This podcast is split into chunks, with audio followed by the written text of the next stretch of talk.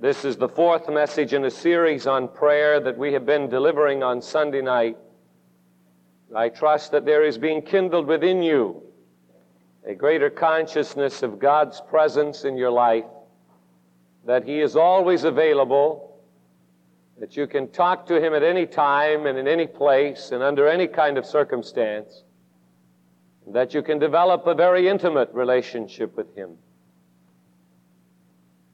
Notice this prayer of David. How many of you have a Bible? Just lift it up in the air a minute, would you? Let me look. Seem to be a little more spiritual on the main floor than in the balcony, but.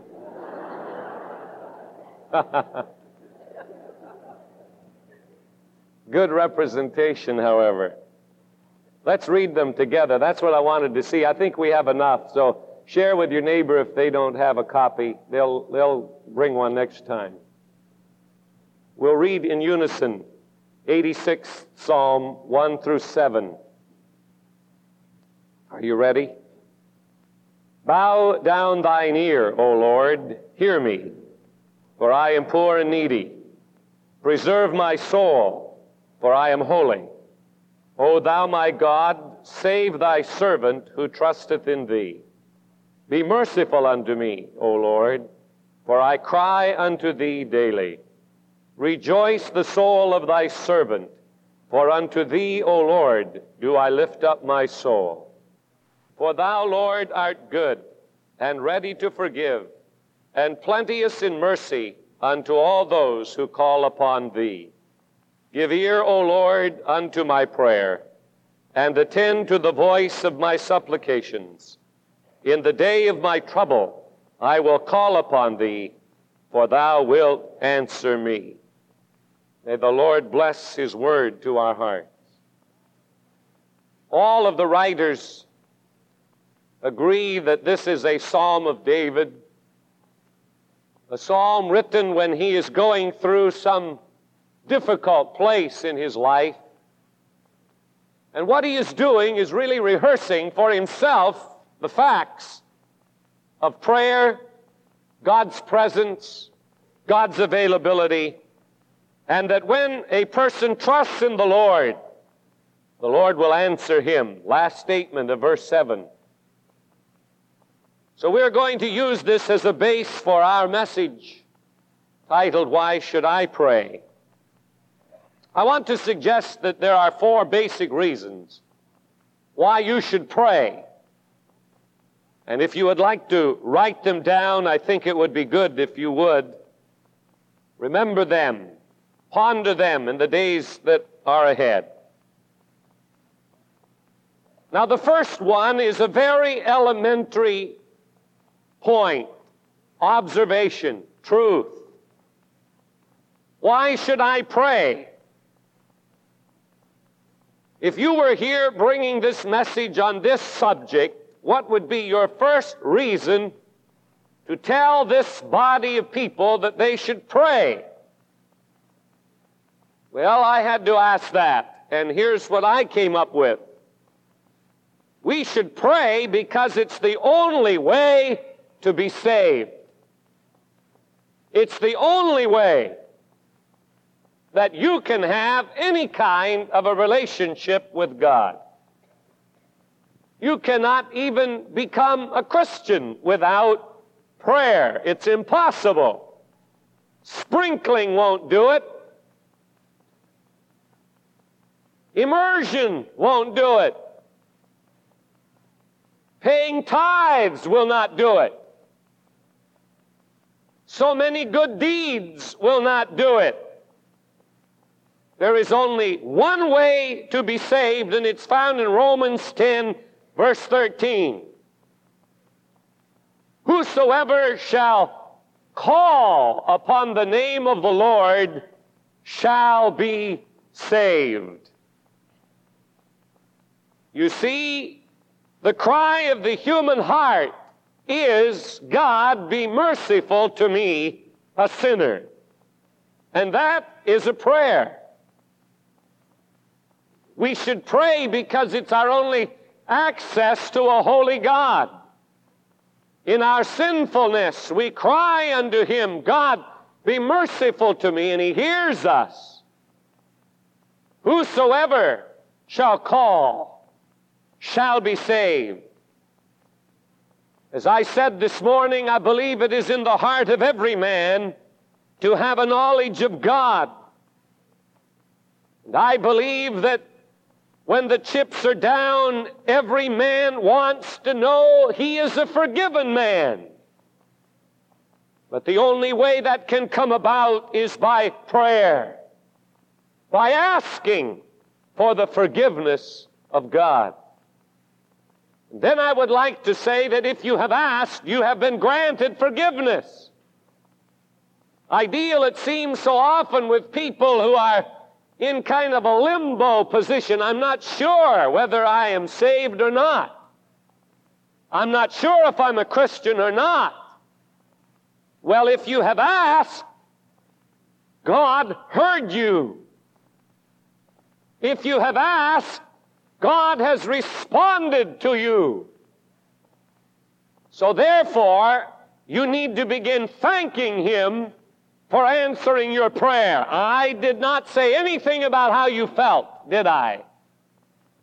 I did not say whether you had chills running up and down your spine or not. I simply am making a statement of fact that when we call, He answers. Praise God. And we must accept Him as a person of His Word, that He does not intimidate us with His promises. He means what He says, and if we have called, He has answered. He has made the slate clean through the blood of Jesus Christ. It's just as if we have never sinned you accept that and begin to praise Him for salvation. It's full and it's free and it's yours by asking for it. I have observed people coming to God in so many different ways. I could never tell you just exactly the way you ought to come other than the way I'm suggesting. Just ask. I have seen people in such contrition throw themselves on the altar in great heaviness and sighing. I have seen them literally weep for hours over their sins coming to God. I have seen others come down to the altar and just look up with the most beautiful smile on their face that you have ever seen, even before their knees have hit the ground. There has been that consciousness of forgiveness in God's presence, and it's symbolized by that smile of relief that comes to the human spirit. I have seen others express no emotion whatsoever, and those are the ones that I tell. Whoever calls shall be saved. You don't have to feel something, although it's wonderful when you do. But that's not the basis of our salvation, is it? It's not how I feel. Tomorrow morning is Monday, and we have a way of calling it Blue Monday. And it may be that tomorrow morning you will not feel so saved. But that doesn't mean you're not saved. If I had to depend on my feelings on Monday morning, I would not want to continue very long. But it, it, it is not to do with our feeling. It has nothing to do with what day of the week it is. It has everything to do with this matter of asking and receiving by faith what Jesus Christ has afforded us in his redemptive plan. So that's why we pray. It's the only way you can find release and relief and salvation and forgiveness of your sin by asking. And asking is praying. Now, the second thing that I want to touch on tonight is we pray because it's the way we get things from God apart from our salvation. Now, some say we should not use God as a divine Santa Claus. And I agree with that to a point, but I would point out very quickly that God tells us over and over again in His Word to ask Him for what we need. And I don't want people going around Capital Christian Center saying, don't use God as a crutch, as a way out. If He isn't a way out, then we wouldn't need Him, would we? He is the way out, and the way through, and the way around, and the way over, and the way under. He's everything. And so, Jesus in the Sermon on the Mount said, Ask, and ye shall receive. Seek, and ye shall find. Knock, and it shall be open unto you. And that's exactly what prayer is it's asking, it's seeking, it's knocking, it's expecting, it's receiving. You must believe that in order for prayer to be effective in your life. Now, we have a good number of ladies here tonight, and I suspect that out of all of the ladies in this building this evening, 99 and 99 100% of you like to go window shopping. Now, when you go window shopping, this is the way I understand it. I'm not into that. But this is the way I understand it from a very reliable source. That when you go window shopping, you don't plan to buy anything. You're just going to look.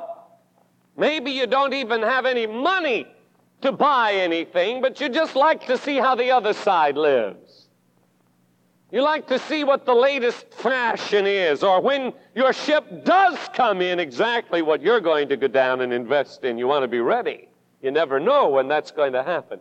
So you go window shopping. Now, a woman can spend half a day downtown doing that and buy nothing, and that's incredible to me. Just looking. Just looking. Now, when I was thinking about that, it occurred to me that that's the way some people pray. They don't expect to get anything. They just go through the motion of prayer. They're, they're window shopping. Never expect to come away with what they really need. I want that to be erased. If you will think with me for a moment, you would have to say that unless we expect that God is going to do something in response to our prayer, it's rather useless to pray, right? It doesn't give us any points just because we spent a half a day expecting nothing. Just because we so called prayed, if we don't expect something in response to our prayer, we might as well not pray. If when you bow your head, even over your food, if you don't expect God to sanctify what you prayed over, why take the time to pray?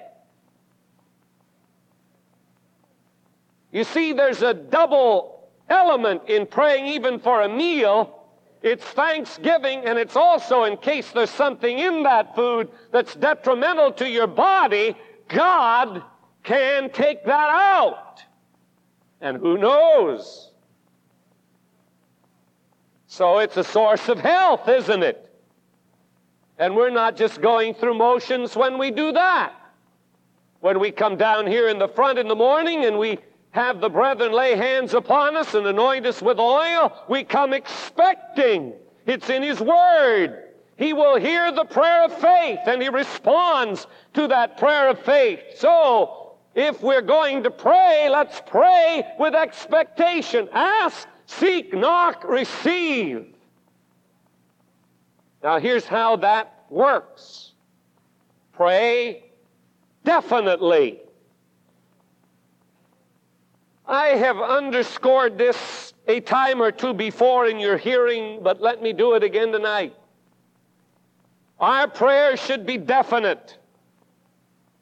When we are in a restaurant for a meal and that waitress comes over to wait upon you, you do not say, Bring me some food. She will look at you as though you had just been released from the local, whatever they call it. You look at the menu and say, Bring me a New York steak, medium well, tossed salad, French dressing, and a baked potato. Don't you get up and leave now. You lay it all out there, and you are definite. The most unbelievable person I've ever been with in a restaurant is Doug Weed. Doug Weed hates menus. He'll hardly even look at one. I don't know what there is about him, but that's the way he is. And the waitress will come and ask for the order, and he'll say, What do you suggest? It's unbelievable. And they get into this dialogue, and she's trying to suggest, No, I don't like that. Do you like that? How could you like that? I mean, this is going on while you're sitting there waiting, you know, starving to death. It's not quite my way, but it's a riot to sit here and watch him do that. What would you like to drink? Or what, what do you think I ought to have? I mean, by the time we leave that restaurant, we're the talk of the place. But I don't recommend that, particularly as we apply it to our prayer life. When you ladies go into a grocery store, you don't walk up to the counter and say, Give me a bag of groceries. You're liable to get nine cans of dog food.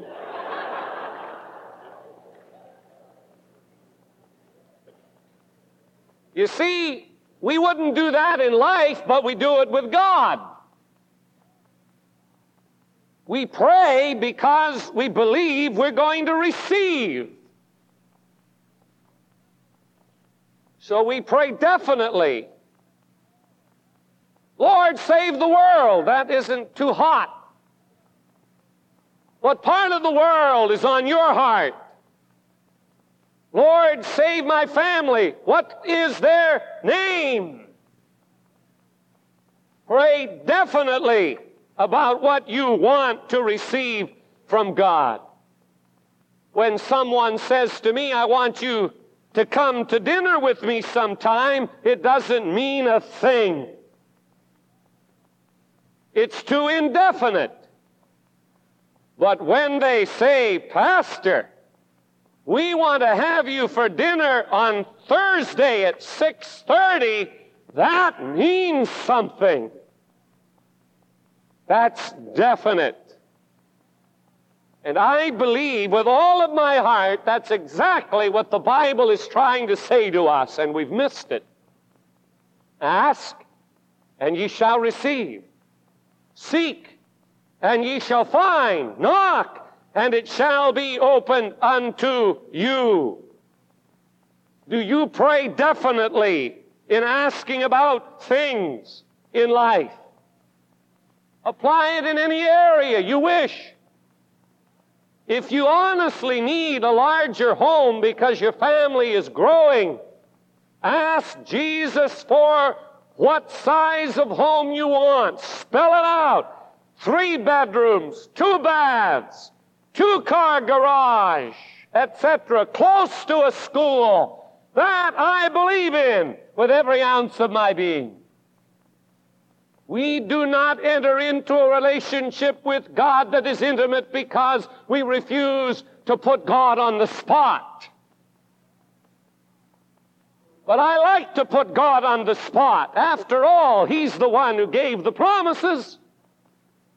And if He gave the promises, why don't we hold Him to His word? He can handle it. Hallelujah. He can handle it. He knows where that house is. He knows where that car is that you need. He knows where that job is. He knows the circumstances that you face, but He wants you to come to Him and not say, Give me a bag of groceries. Or what do you suggest? He wants you to say, God, this is what I need. This is out of right motive. This is from my heart. You know, Lord, that I'm not praying out of a heart that has a wrong motive or a wrong intention. It's significant, Lord, that I ask you for this specific thing in Jesus' name. You watch God work on your behalf as you learn how to pray that way. Why do we pray? Because we get things from God that are important to life. Let me just tell you, it's so up to date, it's almost like today. I very, very rarely get a cold or a sore throat. But I had to sit in a room the other day that was very cold for several hours, chairing a meeting. And Friday morning, when I woke up, I felt this thing developing in my throat, and I had scheduled very busy weekend preaching all day today, several meetings yesterday, and I said, Lord, I cannot afford this sore throat. I cannot afford it. I don't need it. I can't have it. Therefore, you remove it. I spit up yesterday, if you will pardon the expression, the strangest something I've never had that experience before. And immediately that soreness left. I got up this morning with no soreness whatsoever. I have preached today without any handicap or hindrance whatsoever. I don't think we have to accept these things that the enemy likes to throw at us to keep us from accomplishing the purposes of God. So God and I just had a little conversation. I don't need this sore throat. I don't need this fever that I felt beginning. I was hot. I don't need it, Lord. Therefore, remove it. I've got work to do this weekend. And it's work for you. And He took care of it. Now, if I had not prayed that way, it's very possible I'd be in bed tonight that I wouldn't have been able to fill this pulpit today. That's why I say begin to move into a prayer life that says, Lord, this is exactly what I want. This is exactly what I need. This is what I expect. That's why I pray. And that's what God wants. Third thing, why should I pray? Because it is through prayer that you keep in communion with God. Now, if you don't talk to somebody for a period of years, you cannot say, We are in communion. You have to fellowship. So it is with prayer. When we pray faithfully, we develop a sweet sense of the presence of God. You walk about knowing that He's there. Have you ever sensed the presence of God when someone walked in a room where you were seated? There was just something about that person that brought an, an atmosphere to the room. That person has kept the prayer channel open. It's a good illustration of this third point. That is a person who is in communion with God. And as they walk with God and fellowship with God, the atmosphere of their life affects those that they touch. Have you felt that? If so, I want you to know that you can be that way. That your life can have that fragrance. I remember going to visit an elderly lady who had ministered for many years up in the Northwest. Her name, Molly Perks. Fantastic lady of faith and prayer. My wife and I walked into her little apartment, and Molly looked up as we came in and said, I was just laying here praying. Well, she didn't need to tell me that. That whole room was filled with an aura. The presence of God was in that place. I almost felt like falling on the ground. There was such a fragrance in that room where she was because she lived prayer. Her whole life was an atmosphere of a sweet smell to God, communion with her Heavenly Father. But that ought not to be the unusual. That's what troubles me. It ought to be the norm. Tomorrow, when you walk into your office or the shop or the school, there ought to be such a fragrance, such a, an aura about our lives that people will say, Wow, what was that that just walked by? A presence because of our communion with our Heavenly Father. We're living in an atmosphere of prayer and fellowship with God. We don't get up and fight with the family members and read the headlines of the paper of murder and rape and carnage and go in the car and get on a busy freeway and honk our way through the traffic and expect to walk into an office and somebody sense that God just walked in. You've got to have that communion and that fellowship and that sense of God's nearness and His power and His presence permeating your very life, filling your life with that aroma. You get on your knees and pray, you should arise with a right feeling toward God and a right feeling toward man. You get close to Him and catch His Spirit, and you don't hate anyone else.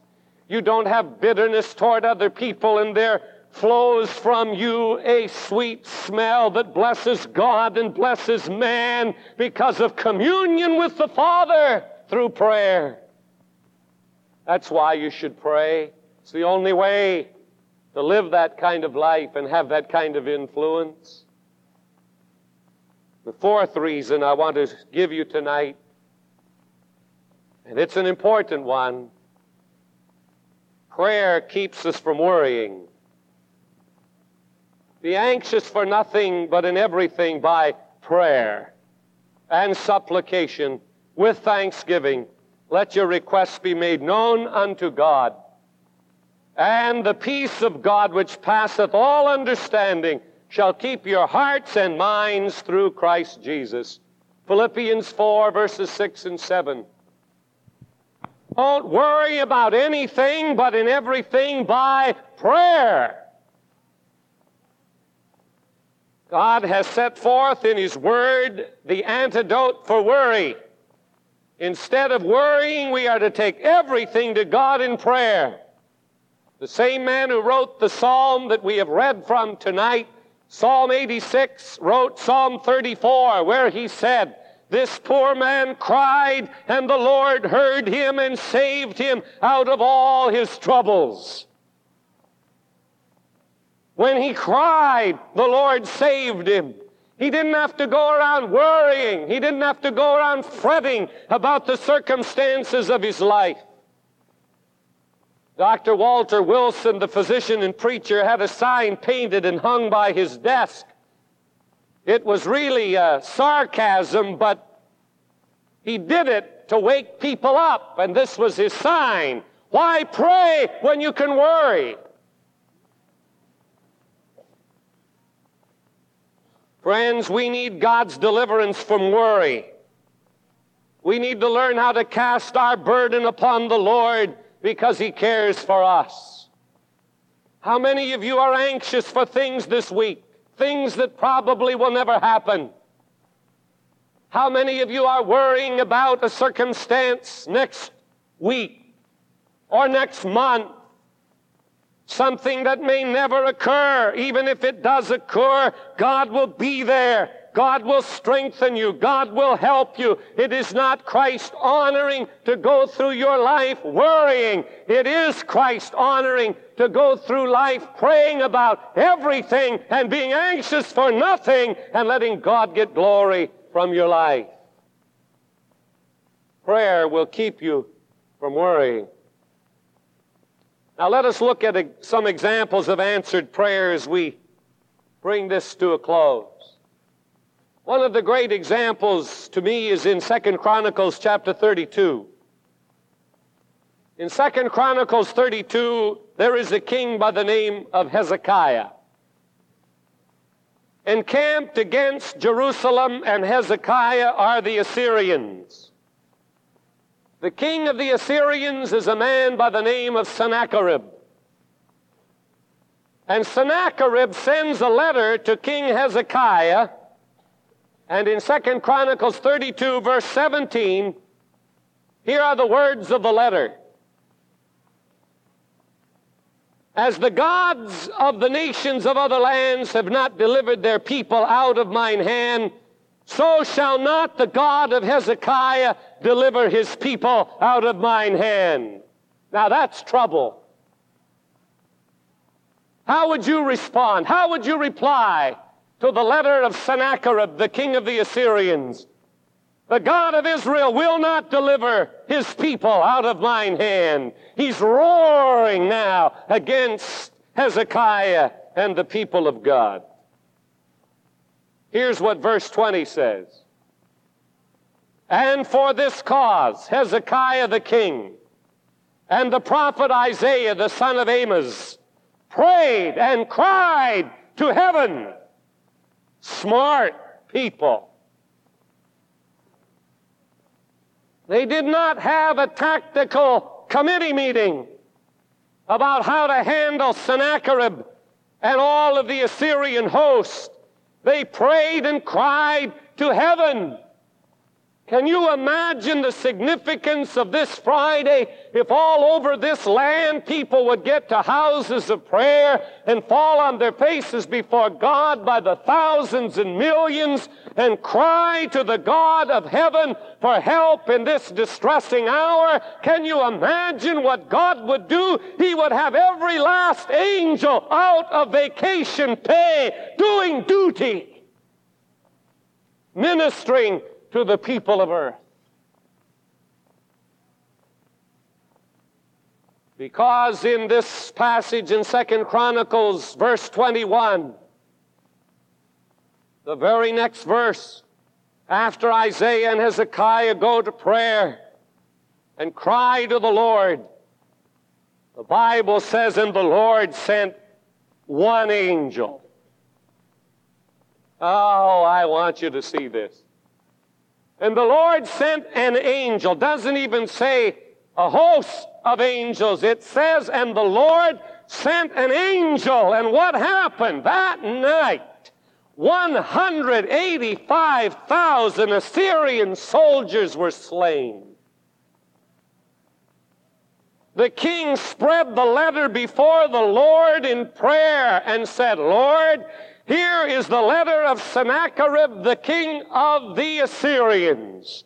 We cry unto you for help, and the Lord says, No problem. Has he? Just hang on. I've got just the right person to send. Just hang on. And that night, one angel, just one angel, just one angel takes care of the whole Assyrian host just because of one prayer meeting by two men, Hezekiah and Isaiah. Oh, power of prayer. In Acts chapter 12, Peter was in prison to be slain the next day. Sixteen soldiers were guarding Peter. Takes a lot more of the enemy's men than it does the Lord's. There is in the natural no possibility for Peter to get out of prison.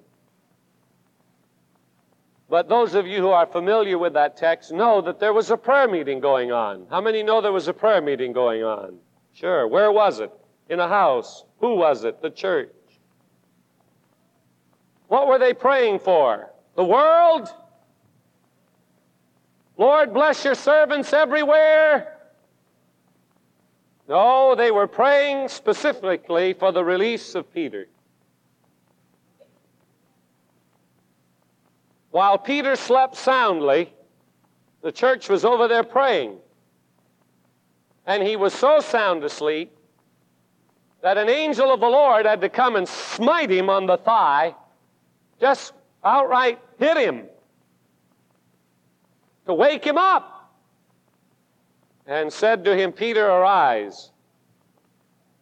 Half asleep, he gets up, the chains fall off, he follows the angel out, the door's open, he goes out into freedom, and goes to the house where the prayer meeting was going on, Mary's house, and he rings the bell at the gate, and a damsel comes and looks at him and runs back into the house and doesn't open the gate.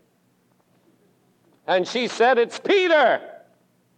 Oh, bless the church. Couldn't be. He's in prison. You've seen an angel. Aren't we great, though, in our prayers? But God is so merciful and helpful to us. It didn't matter. God sent the girl back, and she opened the gate, and to the amazement of the whole church, Peter walked in, a free man. And instead of him dying the next day, the king sits upon a throne to make an oration, and they say it is the voice of a God and not of a man, and he's driven from his throne, and worms eat his body, and that's the end of Herod. While Peter is found in the streets preaching the gospel of Jesus Christ. Now, again, it was just one angel that came down and broke the chains and broke the locks and opened the gate of the prison and let Peter out. Just one angel while all those soldiers were sleeping. And the ironic thing is that the 16 soldiers were put to death because the prisoner was released. Could you say God's sense of humor? All because of a prayer meeting in a house. And yet we will do everything else before we pray. I guess it's because we expect more from the physician than we do from God. We expect more from our financial advisor than we do from God. Could it be? Well, let's examine our hearts. Why do we pray? To get the things we need from God and let God show Himself strong on our behalf and to stop our worrying and move through life with a power and an authority that will touch others. George Mueller of Bristol, England, took care of more than 2,000 children, raised more than $7 million, supported hundreds of missionaries, gave away thousands of Bibles, established many schools for poor children. One of the great stories of faith in the history of man. How did he do it? He never asked anyone for one shilling. He never asked a person for one thing he ever needed. It's remarkable. Read the story of George Mueller. He never asked for a penny. He never asked for a thing, but he just told God about it. That's all he did.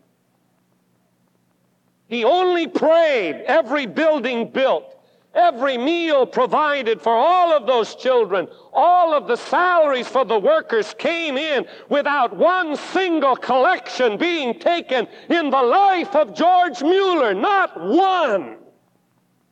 It all came because he prayed. He was a man of prayer. Psalm 86 7, where we read tonight I will call upon thee for thou wilt answer me. David believed that.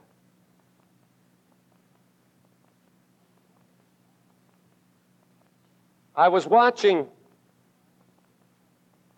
a man down at the bottom of a telephone pole a while ago. And it seemed that he knew exactly what to do for the fellow that was high up on the pole. They had a little pulley and a little tray like thing, and the fellow below would put everything that fellow up there needed at the appropriate time. There seemed to be no communication between them. It was just the pulley came down and he put a thing there and it went up, and a while later, and it was always right until I looked carefully and I saw stuck in that fellow's ear on the bottom a little transistor of some kind. And I knew that the fellow up on top was talking to the fellow on the bottom. They were in communication. You know, it's neat when the Holy Spirit witnesses something to your heart while you're looking at it right out in front of you. It's kind of like the parables of Jesus. When you get a spiritual lesson by a very physical and natural sign. The Holy Spirit just spoke to me and said, That's exactly the way prayer is. When you're in communication, you're all tuned in. It's all right there. You just it's just so easy and so natural. All that you have need of right at the right time, never early, never late. God is there providing because you're in communication. It's the essence of prayer. It's that two way opportunity of communication. Man speaking with his God and God responding to the choicest of his creation, man, providing for him what he needs. That's why we pray. It's the way we find Jesus and the forgiveness of our sins, and it's the only way. It's the way we get the things we need in life because He asked us to pray. He did not close the door of heaven to us. He said, Pray, and I will answer and show thee great and mighty things which you know not.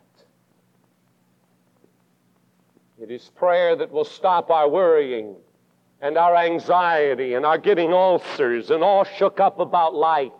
It will bring things into order, and it is prayer that keeps us in communication with God, and the aura of our life touches the world around us because we've got that situation all set up and it's working. Hallelujah.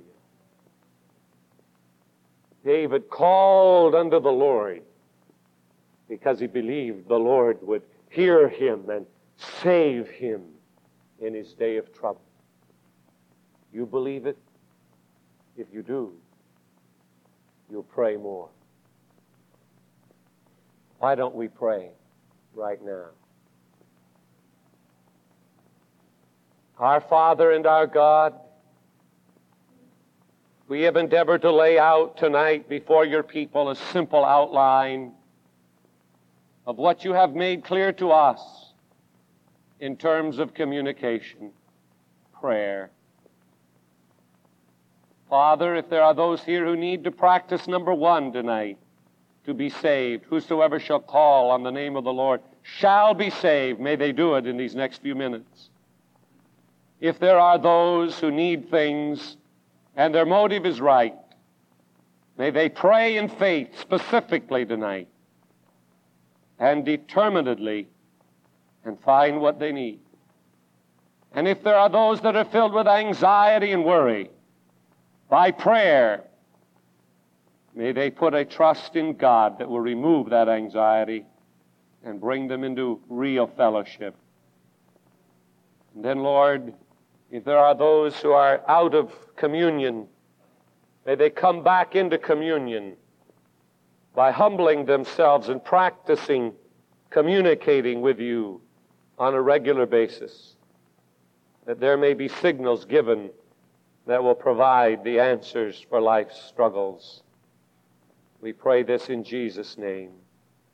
With our heads bowed, may I quickly move to point one and ask that if you have come to church on this Sunday night needing Jesus Christ in your heart, I would like the joy of praying for you and asking Christ Jesus to come in.